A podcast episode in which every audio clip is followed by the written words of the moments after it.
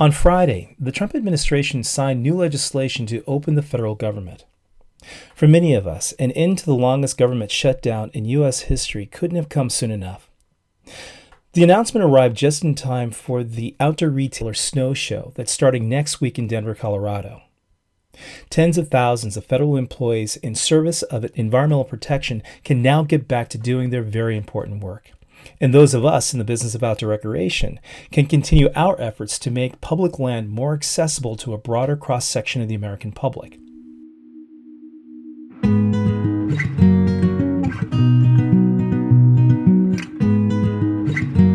That kind of reminded me of a story I produced over the summer that explores an ongoing initiative to bring more people of color into the outdoor industry. So, with OR coming up next week, I thought we might take a look back at The Pledge. I'm James Edward Mills, and you're listening to The Joy Trip Project.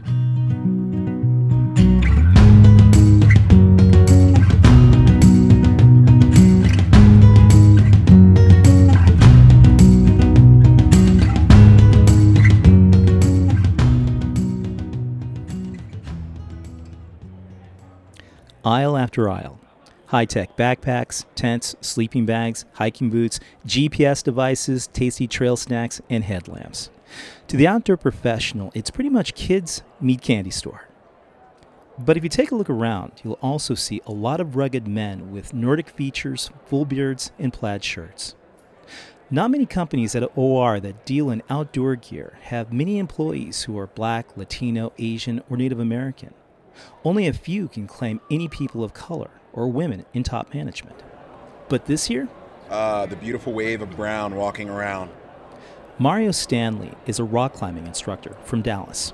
I think that's probably the one thing I've noticed the most. And then I've also noticed that more people are engaging.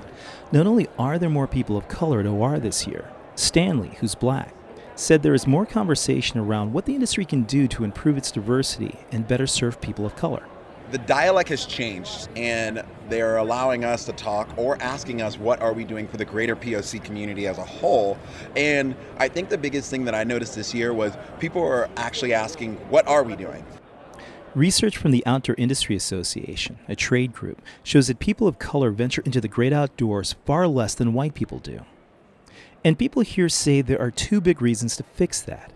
To reach a huge untapped market, of course, but also to get many more people involved in the fight to protect the natural environment. Teresa Baker, an advocate for environmental justice, was at OR to promote an initiative she calls The Pledge. The Pledge is a commitment that we're asking of CEOs of outdoor brands and retailers to commit to the work of diversity, racial diversity in the outdoors. Baker wants executives to not only hire more people of color, but to create marketing and outreach strategies that appeal to a broader audience. For me, it, it really is about the environment, and we need more people of color right now fighting for the environment. As the Trump administration continues to roll back environmental protections, many in the industry are concerned about their future. Joe Flannery is the general manager for the outdoor equipment and apparel brand Marmot.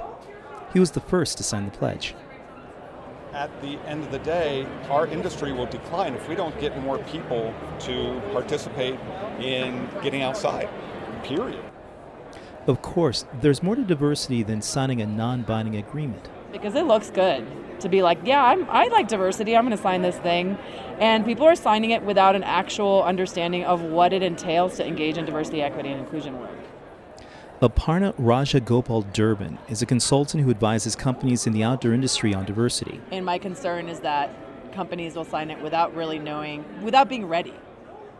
Advocates hope that once companies do a better job in hiring and outreach, that will translate directly into things like more black and brown people in America's national parks and wilderness areas.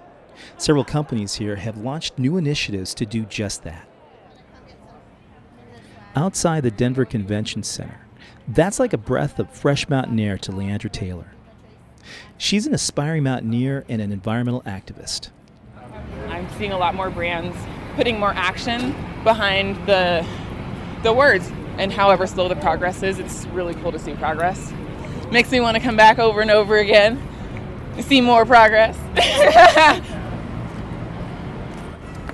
I have so much confidence because I know the people that are next to me also fighting to change things, and I know that we're so capable of it, and we're creating a community and surrounding ourselves with people that have that same vision in mind. So I, I know it's going to happen.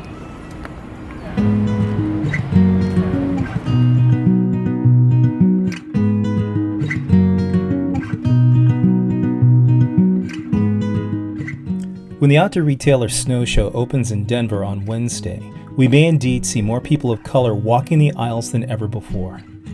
With a concerted effort to create opportunities in the business of outdoor recreation for more folks across all backgrounds to be successful, we may be able to look forward to a more diverse, equitable, and inclusive outdoor industry in the future. You can learn more about this initiative online at diversifyoutdoors.com/pledge. For the Joy Trip Project, this is James Edward Mills.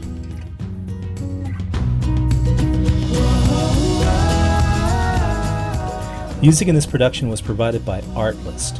The Joy Trip Project is made possible thanks to the support of the Next 100 Coalition, a diverse group of environmental activists working toward equity and inclusion in the management of our public land through the next century and beyond.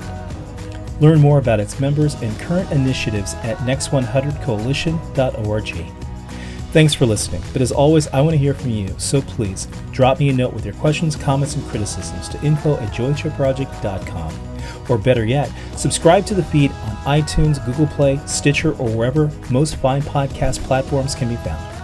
There you can leave a message or write a review. But most of all, don't forget to tell your friends. Now, go be joyful. And until next time, take care.